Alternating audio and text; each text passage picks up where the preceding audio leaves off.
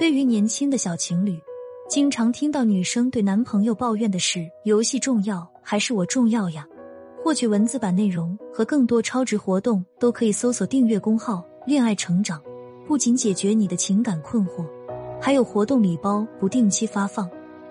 怎么让男朋友在打游戏的时候还记得有女朋友这件事情？在打游戏的时候记得回复消息。一，在游戏前设置约定，双方互相尊重。如果你的男朋友真的很爱玩游戏，又是提前和你打过了招呼。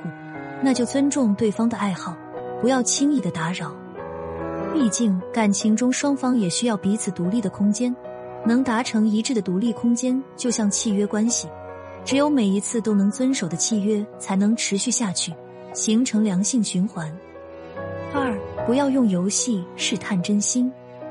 有些人会想测试男朋友是否真心爱自己，于是就在他玩游戏的时候将他的电源拔掉，再看他的表情。或者说，在他玩手游的时候，不停的给他发消息，再看他作何举动。听起来是个小机灵鬼，可能在一些特殊情况下可以一试，但也不得不说，用这么多手段和方法，就仅仅是让对方尽快回复你消息，这到底是什么重要的消息内容呀？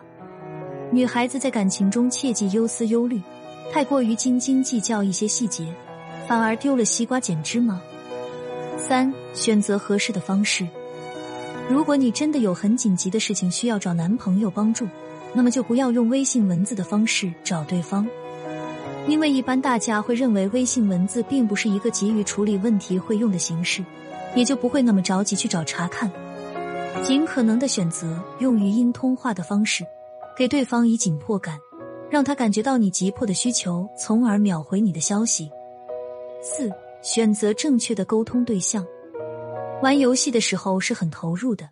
如果你和你的男朋友之间并没有建立良好的框架感，但是又有非常紧急的事情希望他秒回你，那么在找他间隔五分钟时间段三次还没有回复消息的情况下，就可以确认他此时忙于游戏，不愿意抽出时间和你交流。此时你需要转移对象，找他的游戏伙伴沟通。让周围朋友帮忙传达你目前的处境需要帮助。需要注意的是，除非万不得已，才可以用这个方法。而且此时要给男朋友留够足够的面子，委婉的表达可能男朋友没有注意才麻烦别人的，不要去抱怨，反而影响三方关系。如果对方死性不改，而你也认为你和游戏没办法共存的时候，怎么样表达自己的底线才是最恰当的？我为你准备了让男人重视你，不再只知道玩游戏的沟通话术。快添加我的微信领取哦！我的微信是恋爱成长零二零，恋爱成长的全拼加数字零二八，还有一次一对一情感分析，帮你看到感情深处的问题，给你具体的解决思路。不管是什么状态，都能重新回归热恋。